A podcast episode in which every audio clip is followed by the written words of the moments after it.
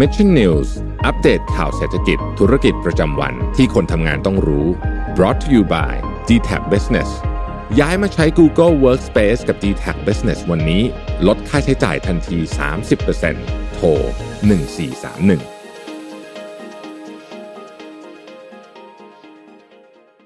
สวัสดีครับยินดีต้อนรับเข้าสู่รายการ Mission News Live นะครับประจำวันพฤหัสบดีที่ 9 ธันวาคมนะครับ2564 อยู่กับผมแจ็คทิลาติเช่นเคยนะครับก็วันนี้นะฮะน่าจะเป็นวันก่อนหยุดยาวนะครับหนึ่งวันหลาย ๆ ท่านเองอาจจะกำลังแพลนในเรื่องของการเดินทางไปท่องเที่ยวในต่างจังหวัด หรือว่ากลับบ้าน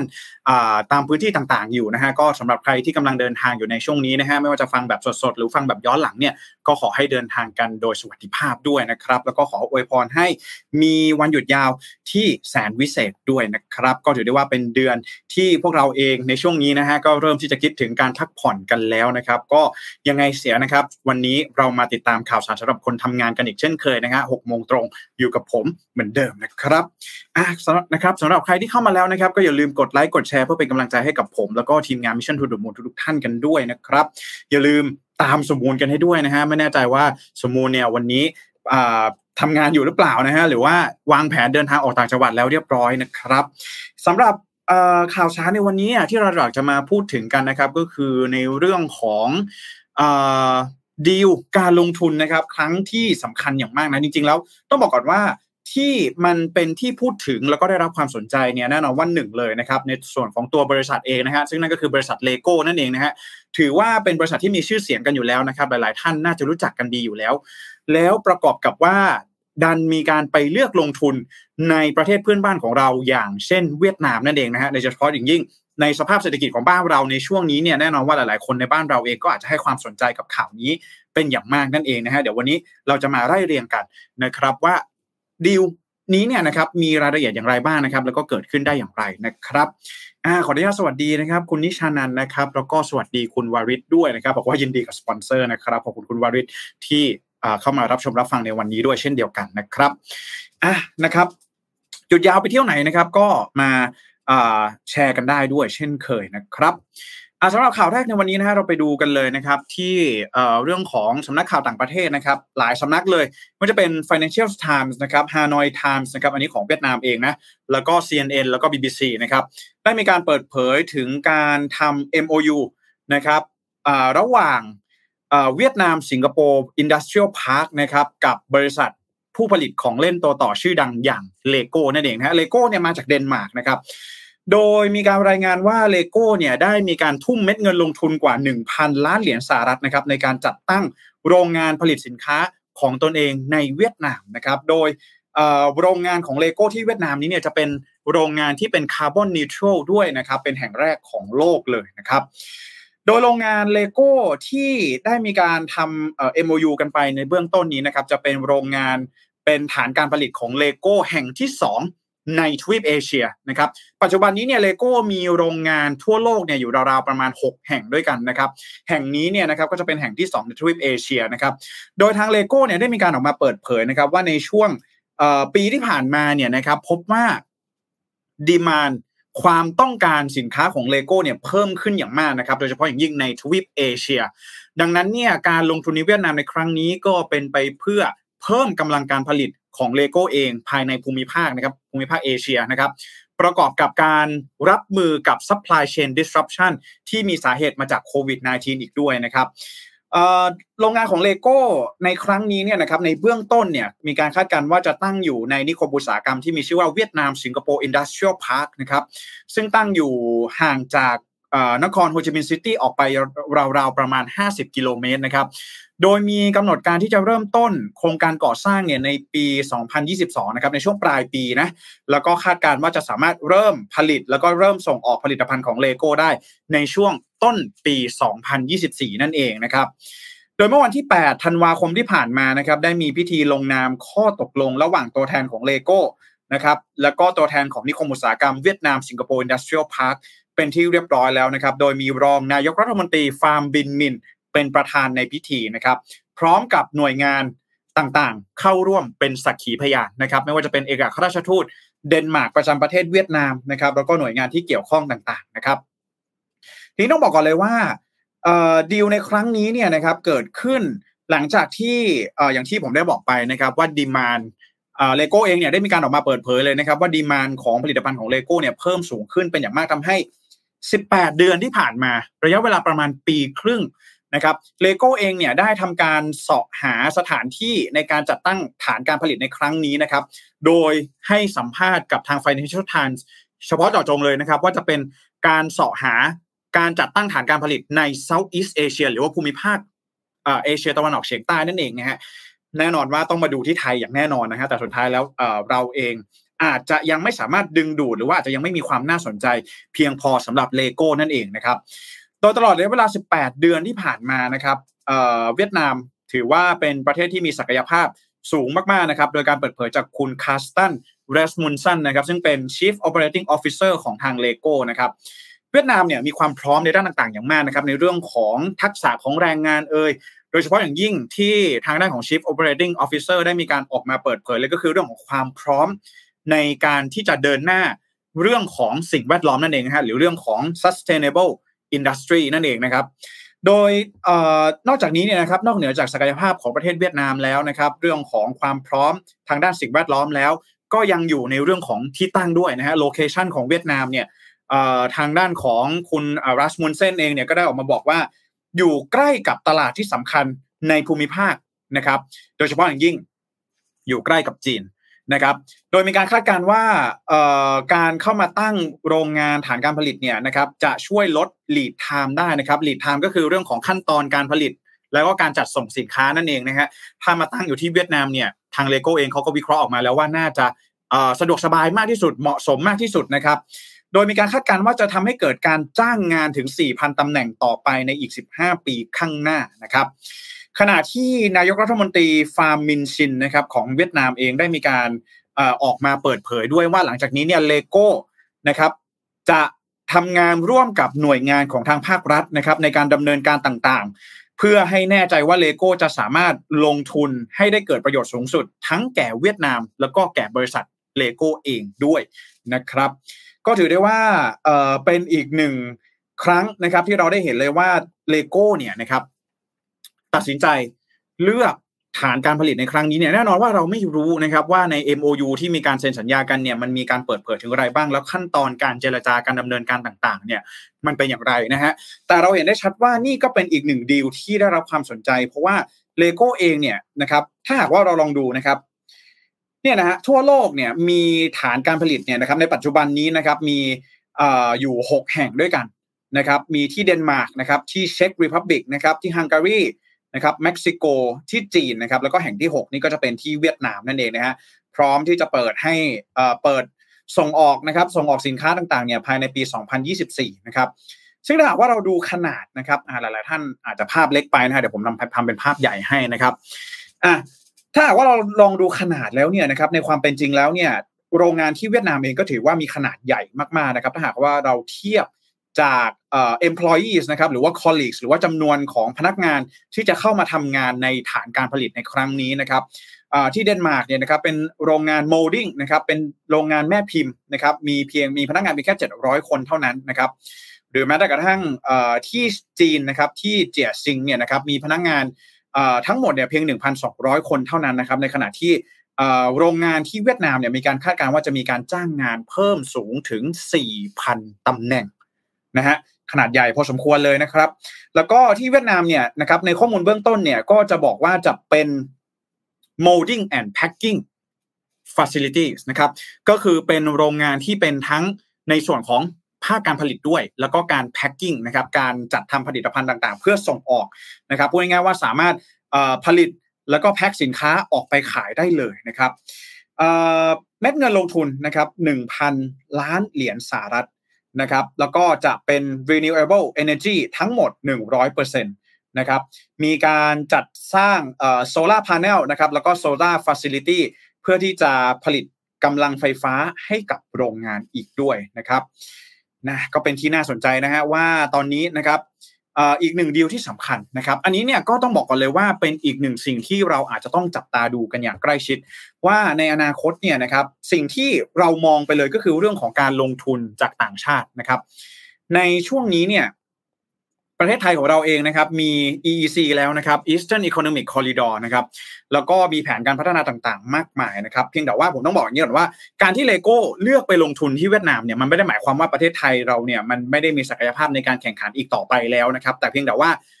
เลโก้เนี่ยเป็นบริษัทที่พวกเรารู้จักกันดีไงอ่าเป็นบริษัทที่เรารู้จักกันดีนะครับอีกทั้งในปีที่ผ่านมาเนี่ยนะครับยอดขายนะครับไม่ว่าจะเป็นรายได้แล้วก็กำไรเนี่ยเพิ่มสูงขึ้นเป็นอย่างมากนะครับ ในปีที่แล้วนะครับในช่วงครึ่งปีหรือว่า 6 เดือนแรกของปี 2021 เนี่ยนะครับมีการรายงานนะครับถึงผลการประกอบการของเลโก้เนี่ยพบว่ารายได้ในช่วง 6 เดือนแรกของปี 2021 นะครับเลโก้มีรายได้เพิ่มขึ้นถึง 46%ด้วยกัน เมื่อเทียบกับช่วงเวลาเดียวกันของปีที่แล้วนะครับในขณะที่กำไรเนี่ย เพิ่มขึ้นถึง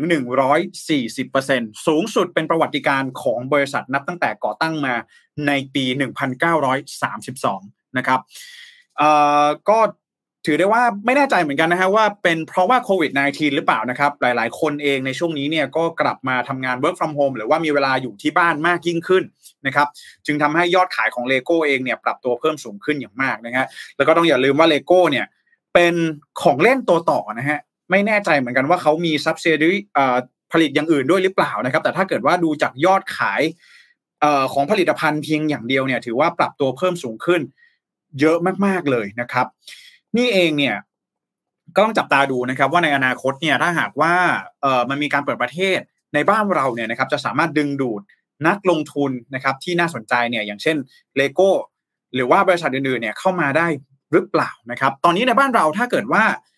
เราทราบกันดีนะครับก็จะเป็นในส่วนของภาคการผลิตยานยนต์เนาะที่บ้านเราเองก็ค่อนข้างมีฐานการผลิตที่เข้มแข็งแล้วก็แข็งแรงนะครับไม่ว่าจะเป็นทางด้านของโตโยต้านะครับหรือว่า BMW เองเนี่ยก็มีฐานการผลิตในเมืองไทยทั้งนั้นนะครับมันไม่ได้เป็นการบ่งชี้หรือบ่งบอกใด ๆ นะครับ ว่าประเทศไทยเราหมดศักยภาพไม่สามารถแข่งขันได้แล้ว ไม่สามารถดึงดูดนัก ลงทุนต่างชาติเข้ามาลงทุนได้แล้วนะครับ เพียงแต่ว่าเลโก้เนี่ยเป็นบริษัทที่เรารู้จักกันดีเท่านั้นแหละนะครับ ก็นะฮะต้องรอดูตัวเลขทางเศรษฐกิจ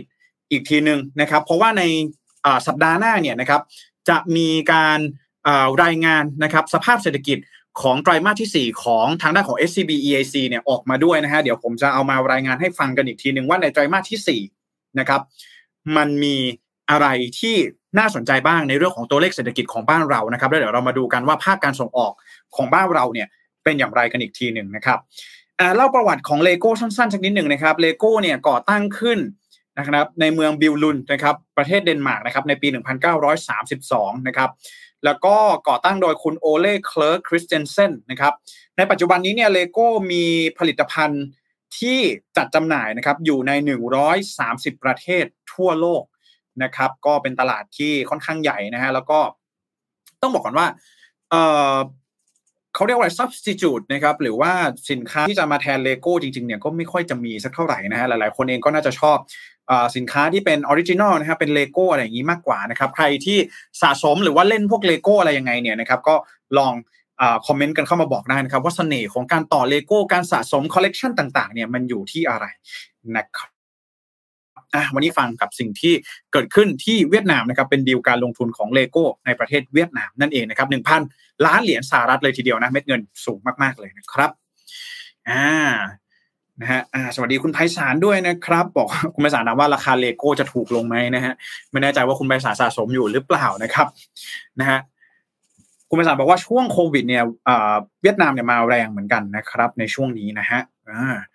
นะครับแล้วคุณไพศาลบอกว่าช่วงนี้นะครับโควิดนี้คนเล่นเลโก้มากขึ้นนะครับอาจจะเป็นอย่างนั้นก็เป็นไปได้นะครับไม่งั้นเนี่ย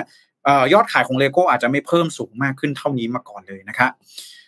คุณสัมเพชรนะครับบอกว่าถือว่าเลโก้ลงทุนเยอะมากเลยนะครับลองเอาหนึ่งพันล้านเหรียญเนี่ยคูณกับสามสิบไปดูนะฮะ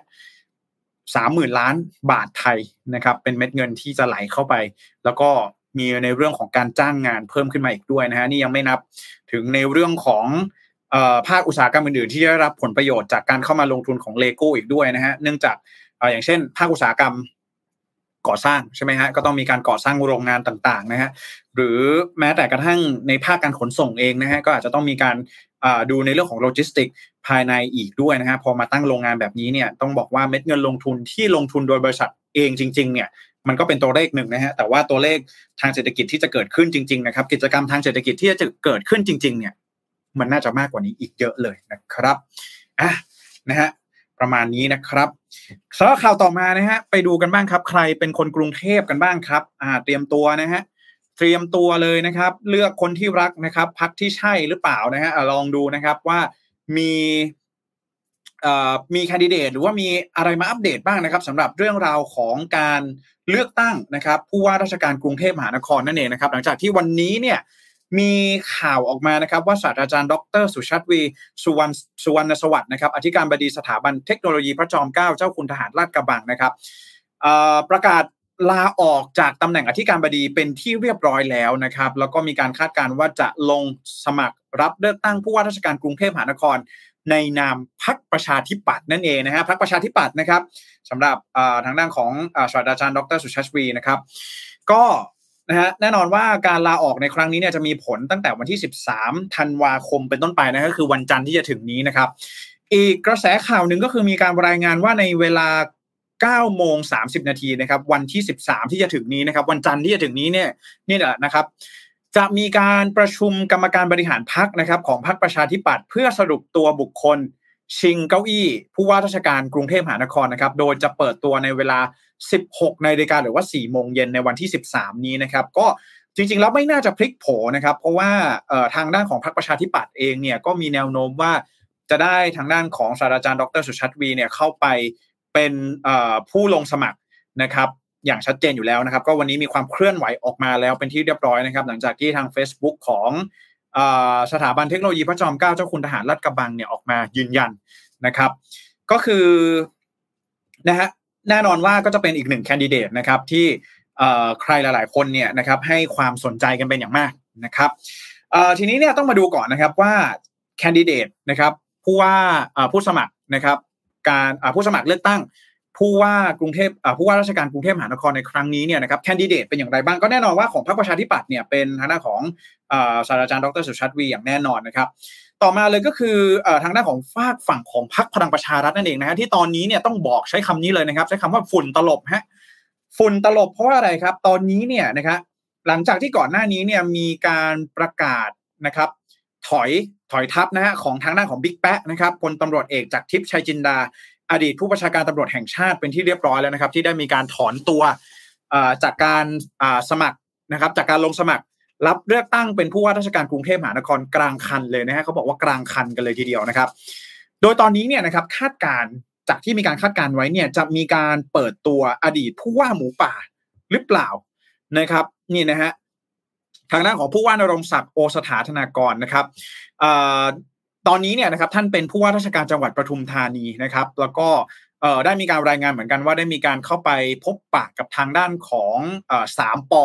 นะครับกลุ่มสามปอก็คือพลเอกประยุทธ์จันโอชาพลเอกประวิตยวงสุวรรณแล้วก็พลเอกอนุพงศ์เผ่าจินดาที่บ้านป่ารอยต่อแล้วนะครับ ทีนี้เนี่ยนะครับสิ่งที่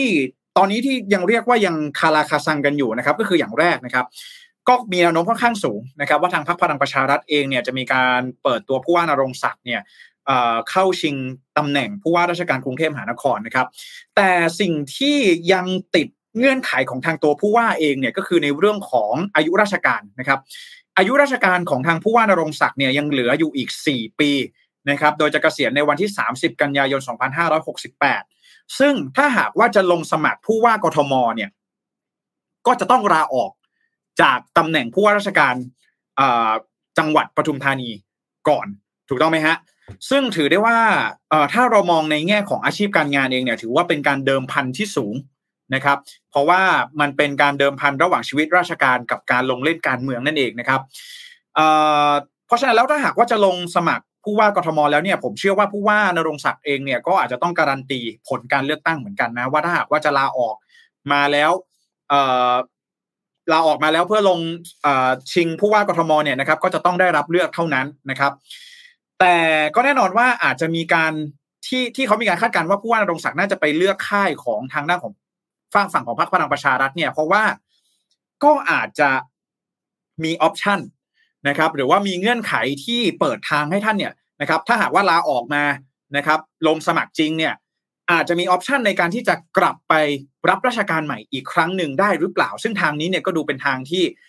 น่าสนใจสำหรับผู้ว่านรงศักดิ์ สูงอยู่เหมือนกันนะครับ โดยในกรณีที่เคยผ่านมาเนี่ยก็คือในกรณีของพลตำรวจเอกพงศพัฒน์พงษ์เจริญนะครับ ซึ่งเป็นอดีตผู้สมัครรับเลือกตั้งผู้ว่ากทมในปี 2556 นั่นเองนะฮะ คือตอนนั้นเนี่ยท่านเองก็รับราชการเป็นตำรวจนะฮะตำแหน่งรองผู้บัญชาการตำรวจแห่งชาตินะครับ ซึ่งพอลาออกมาเนี่ยแล้วก็แพ้ให้กับหม่อมราชวงศ์สุขุมพันธ์บริพัตรไปเมื่อปี 2556 เนี่ย ก็ มีมติคอรมอนะครับ เห็นชอบให้ทางด้านของพลตำรวจเอกพงศพัฒน์พงษ์เจริญเนี่ยกลับไปรับราชการต่อได้นะครับ ซึ่งนี่ก็อาจจะเป็นอีกกลยุทธ์หนึ่งหรือเป็นอีกหนึ่งเงื่อนไขนะครับ ซึ่งถ้าหากว่าผู้ว่านรงศักดิ์เองตัดสินใจลาออกมาลงสมัครผู้ว่ากทมนั่นเองนะครับ ในขณะที่ทางด้านของผู้ว่าอัศวินนะครับพลตำรวจเอกอัศวินขวัญเมืองนะครับ ผู้ว่าราชการ กรุงเทพมหานครคนปัจจุบันเนี่ยก็เรียกได้ว่าดูเหมือนนะครับ จะเป็นตัวเลือกอันแรกนะครับสำหรับพลเอกประยุทธ์จันโอชานะครับ คืออจริง ๆ แล้วเนี่ยก็ต้องบอกก่อนว่าพลตำรวจเอกอัศวินขวัญเมืองเองเนี่ยก็ดำรงตำแหน่งผู้ว่ากทมเนี่ยมา 6 ปีแล้วนะครับ ในขณะเดียวกันเนี่ยมันก็มีความเสี่ยงเหมือนกัน เพราะว่าถือได้ว่ามีบาดแผลค่อนข้างมากนะครับ ในเรื่องของการเข้ามาดำรงตำแหน่งเนี่ยก็อย่าลืมว่าพลตำรวจเอกอัศวินขวัญเมืองเนี่ยมาดำรงตำแหน่งด้วย คำสั่งหัวหน้าคอสชนะครับ แล้วก็ผลงานที่ผ่านมาเนี่ยก็ต้องยอมรับแหละนะครับ ว่ามันอาจจะไม่ได้สวยหรูมากนักนะครับ แล้วก็มีทั้งคนชอบและคนไม่ชอบชัดเจนนะครับ โอกาสเนี่ยมันก็ห้าสิบห้าสิบนะครับ จึงตอนนี้เนี่ยก็เลยอยู่ในช่วงของการสรรหาอยู่นะครับ ว่าสุดท้ายแล้วจะส่งเป็นผู้ว่าอัศวิน หรือจะส่งเป็นผู้ว่านรงศักดิ์เข้าชิงตำแหน่งผู้ว่ากทมในครั้งนี้นะครับสำหรับของฝากฝั่งของพรรคพลังประชารัฐนะครับ ในขณะที่ต่อมานะครับนี่นะฮะท่านนี้เลยนะครับบุคคลอีกบุคคลหนึ่งที่น่าสนใจแล้วก็นำในโพผลสำรวจต่างๆ เลยนะครับ ก็คือคุณชัดชาติสิทธิพันธ์นั่นเองนะครับ ต้องบอกก่อนว่าจุดอ่อนแล้วก็จุดแข็งนะครับ ของคุณชัดชาติเองเนี่ยหนึ่งก็ต้องบอกว่าเป็น represent นะครับคนรุ่นใหม่ได้ดีมากนะครับสำหรับคุณชัดชาติเองนี่เป็นจุดแข็งของคุณชัดชาตินะครับ เป็นที่ยอมรับของคนในสังคมทุกระดับชั้นนะครับ แล้วก็ที่สำคัญเลยเนี่ยจะมีคะแนนเสียงของคนรุ่นใหม่ที่มารองรับทางด้านของคุณชัดชาติเนี่ยอยู่แล้วนะครับ ซึ่งถ้าหากว่าไปเปิดตัวในพักไหนก็ตามแต่แล้วซึ่งแน่นอนคาดการณ์ว่าน่าจะเป็นพักเพื่อไทยนะฮะถ้าหากไปเปิดตัวในนามของพักการเมืองอีกเนี่ยนะครับไม่ได้ลงในนามอิสระเนี่ยก็จะมีเสียงสนับสนุนเป็นแรงผลักจาก พักการเมืองเข้ามาเสริมด้วยนะครับ ไม่ว่าจะเป็นเสียงของคนรุ่นใหม่เสียงของพักการเมืองนะครับในขณะเดียวกันเนี่ยนะครับทางด้านของคุณชัดชาติเองเนี่ยก็มีความสำเร็จมีประสบความสำเร็จในหน้าที่การงานทั้งทางภาครัฐภาคเอกชนมาโดยตลอดนะครับ มีวิสัยทัศน์ที่ใครหลายคนเองก็ชื่นชอบนะครับ แล้วก็ที่สำคัญเลยก็คืออย่างที่บอกนะฮะเรื่องของฐานเสียงจากพรรคการเมืองนั่นเองนะครับ ก็ต้องรอดูนะฮะจริง ๆ แล้วมองว่าบุคคลที่น่าสนใจจริง ๆ แล้วตอนนี้เนี่ยน่าจะสูสีกันเป็นอย่างมากก็คือทางด้านภาคฝั่งของคุณชัดชาติสิทธิพันธ์แล้วก็ทางด้านของศาสตราจารย์ดรสุชาชวีนั่นเองนั่นนะนั่นนะครับ ที่น่าจะเป็นตัวเต็งสำหรับคนรุ่นใหม่นะครับ แล้วก็ไม่แน่ใจเหมือนกันว่าแต่ละท่านที่ฟังอยู่ในตอนนี้ แล้วก็มีสิทธิ์ที่จะไปเลือกนะครับผู้ว่ากทมในครั้งนี้เนี่ยนะครับมีความคิดเห็นอย่างไรกันบ้างนะฮะก็อาจจะลองทำโพกันเล็กๆสักนิดหนึ่งนะฮะในรายการ Mission News Live ของเราในวันนี้นะครับว่าท่านเองเนี่ย จะเลือกใครนะครับ อาจจะเป็นหากว่าท่านเป็นคนกรุงเทพก็ได้นะครับ ถ้าหากว่าไม่ได้มีชื่ออยู่ในทะเบียนบ้านในกรุงเทพนะครับ ลองอแสดงความคิดเห็นกันเข้ามาได้นะครับอะนะฮะก็เป็นอีกหนึ่งความคืบหน้านะครับ ก็รอดูนะครับว่าวันจันนี้นะครับ จะเป็นอย่างไรบ้างนะครับสำหรับการเปิดตัวผู้ว่าผู้ลงสมัครนะครับ ชิงตำแหน่งผู้ว่ากทมของพรรคประชาธิปัตย์นะครับ ว่าจะพลิกโผไหมนะฮะแต่ก็ไม่น่าจะพลิกโผสักเท่าไหร่นะครับ อ่านะฮะนะสวัสดีสมมูลด้วยนะครับ สมมูลมาแล้วนะครับ วันนี้นะฮะแล้วก็นะครับ คุณมาสามบอกว่าถ้าไม่ได้รับเลือกตั้งจะกลับมาเป็นอธิการอีกได้ไหม อันนี้ก็ต้องรอดูนะฮะต้องรอดูเหมือนกันนะฮะอาจจะเป็นอีกหนึ่งหนทางเหมือนกันนะฮะอาจจะไม่ลำบากเท่าสายราชการอย่างเช่นผู้ว่านรงศักดิ์นะฮะก็ต้องรอดูนะครับอ่าสวัสดีคุณแจ็คกี้ด้วยนะครับนะฮะ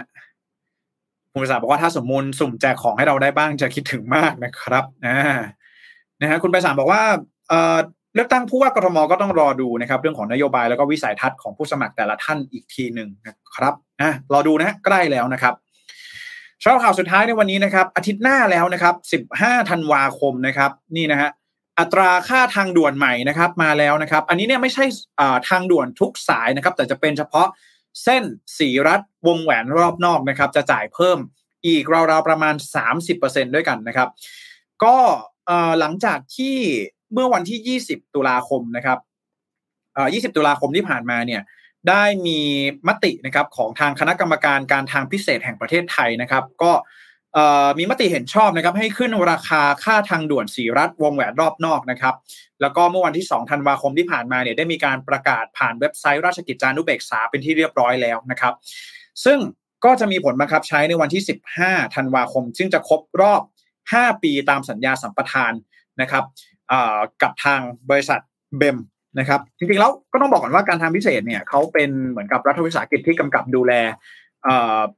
การให้บริการทางด่วนนะครับ ซึ่งจริง ๆ แล้วเจ้าของนะครับเจ้าของสัมปทานจริงๆเนี่ยคือบริษัททางด่วนและรถไฟฟ้ากรุงเทพมหานครจำกัดหรือว่า BEM นั่นเองนะฮะซึ่งก็สำหรับ การปรับขึ้นค่าทางด่วนในครั้งนี้นะครับ ก็อย่างที่เราเห็นนะครับ รถยนต์4ล้อนะครับ จากเดิมเนี่ยจ่าย 50 บาทนะครับ ตลอดสายนะก็จะขึ้นมาเป็น 65 บาทนะครับ เพิ่มขึ้นมาเป็น 15 บาทนะครับสำหรับรถยนต์นะครับ มากกว่า 4 ล้อ แต่ไม่เกิน 10 ล้อนะครับ จะเพิ่มขึ้นมาเป็น 105 บาทจาก 80 บาทนะครับ แล้วก็รถที่มีมากกว่า 10 ล้อขึ้นไปนะครับ จาก 115 บาทจะเป็น 150 บาทนะครับ เพิ่มขึ้นมา 35 บาทด้วยกันนะครับ ก็สำหรับ คนกรุงเทพมหานครนะครับที่ใช้เส้นทางนี้สัญจรกันเป็นประจำเนี่ยนะครับก็อาจจะต้องเตรียมเงินนะครับค่าผ่านทางเนี่ยเพิ่มขึ้นนะครับแล้วก็ลองบริหารจัดการดูนะฮะว่าจะมีจะสามารถบริหารจัดการค่าเดินทางในแต่ละวันอย่างไรได้บ้างนะฮะน้ำมันก็แพงค่าทางด่วนก็มาปรับเพิ่มสูงขึ้นกันอีกนะครับ ซึ่งคุณสุรเชษฐ์เหล่าภูลสุขนะครับผู้ว่าการทาง แห่งประเทศผู้ว่าการทางพิเศษแห่งประเทศไทยนะครับมีการระบุว่าการปรับขึ้นค่าทางด่วนในครั้งนี้นะครับก็จะเป็นการปรับขึ้นทุกๆ 5 ปีตามกำหนดนะครับในสัญญาสัมปทาน ถ้าหากว่าการทางพิเศษแห่งประเทศไทยเนี่ยไม่ดำเนินการนะครับก็อาจจะถูกฟ้องร้องได้นั่นเองนะครับ ซึ่งอันนี้เนี่ยผมก็ต้องอธิบายอีกรอบหนึ่งนะครับว่ามันเป็นไปตามสัญญาสัมปทานที่ทางภาครัฐเนี่ยเขาได้ทำกับภาคเอกชนเอาไว้ก่อนหน้านี้มาแล้วนะครับ เพราะฉะนั้นแล้วมันต้องปรับขึ้นจริงๆนะฮะมันไม่ได้เกี่ยวข้องกับ เรื่องของอยากจะปรับขึ้นเพราะว่ารายได้เพิ่มขึ้นหรือว่าอะไรแบบนี้นะฮะแต่ว่าก็ต้องรอดูนะครับเพราะส่วนใหญ่แล้วเนี่ยตามสัญญาสัมปทานเองเนี่ยจะมีการกำหนดให้สามารถปรับขึ้นค่าทางด่วนได้ ตามอัตราเงินเฟ้อนะฮะเพราะว่าถ้าหากว่าค่าเงินด่วนมันคงที่เนี่ยนะครับมันก็คงเป็นไปไม่ได้ถูกต้องไหมฮะขนาดดอกเบี้ยบ้านเนี่ยยังไม่คงที่เลยนะครับ ก็เรื่องของค่าทางด่วนเองเนี่ยก็อาจจะต้องมีการปรับเปลี่ยนไปตามเงินเฟ้อที่เกิดขึ้นนะฮะก็ เส้นเดียวนะครับ เส้นสีรัดวงแหวนรอบนอกนะครับ ใครที่ใช้สัญจรกันเป็นประจำก็อย่าลืมนะฮะเตรียมค่าผ่านทางให้ครบถ้วนกันด้วยนะครับอะ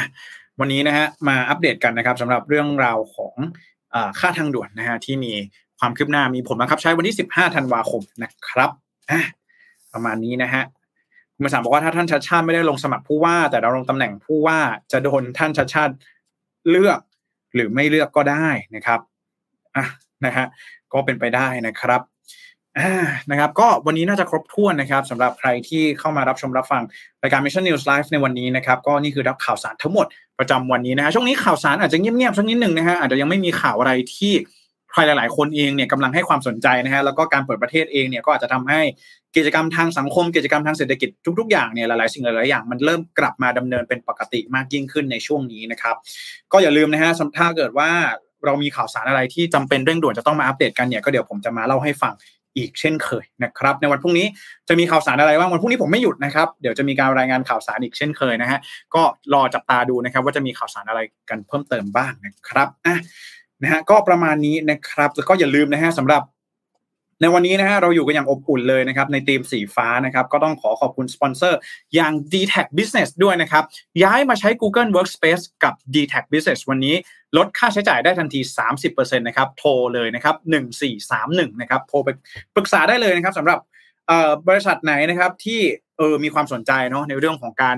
หาแพ็กเกจนะครับโทรศัพท์มือถือ เพื่อที่จะมาใช้งานนะครับ Google Workspace นะผมต้องบอกเลยว่า Mission to the Moon เองเนี่ยใช้ Google Workspace เกือบจะทั้งหมดเลยนะครับ ไม่ได้ใช้ Word ไม่ค่อยได้ใช้ Excel อะไรกันเท่าไหร่อาจจะเป็นเพราะว่าเออฝ่ายของผมด้วยนะ ที่จะอาจจะไม่ค่อยได้ใช้พวก Excel หรืออะไรพวกนี้สักเท่าไหร่นะครับ แต่ว่าจริง ๆ เนี่ยต้องบอกก่อนเลยนะว่าใครที่ใช้นะครับ Google Workspace ได้เนี่ยก็ถือได้ว่าเป็นการ ลดขั้นตอนหลาย ๆ อย่างได้ด้วยนะครับเพราะว่าเวลาเราใช้ Google Workspace เนี่ยมันสามารถแชร์ด็อกิเมนต์ต่าง ๆ กันได้ไงเออนะไม่มีความจำเป็นจะต้องนะครับเซฟนะครับแล้วก็ส่งเป็นอีเมล CC คนนู้นคนนี้นะฮะสามารถส่งเป็นลิงก์เข้าไปให้เข้ามาดูอัปเดตต่างๆ นานาได้เลยนะครับ ก็ใครที่สนใจนะครับอย่าลืมติดต่อทางด้านของ d t แท Business ไปได้นะครับที่เบอร์ 1431 นั่นเองนะครับ ยังไงวันนี้ขอขอบคุณทุกท่านมาก ๆ นะครับ ที่เข้ามาติดตามรับชมแล้วก็รับฟังรายการ Mission News Live ในวันนี้นะครับ แล้วเดี๋ยวเรามาพบกันใหม่ในวันพรุ่งนี้สำหรับวันนี้ สวัสดีครับ Mission News อัปเดตข่าวเศรษฐกิจ ธุรกิจประจำวันที่คนทำงานต้องรู้ Presented by d t แท Business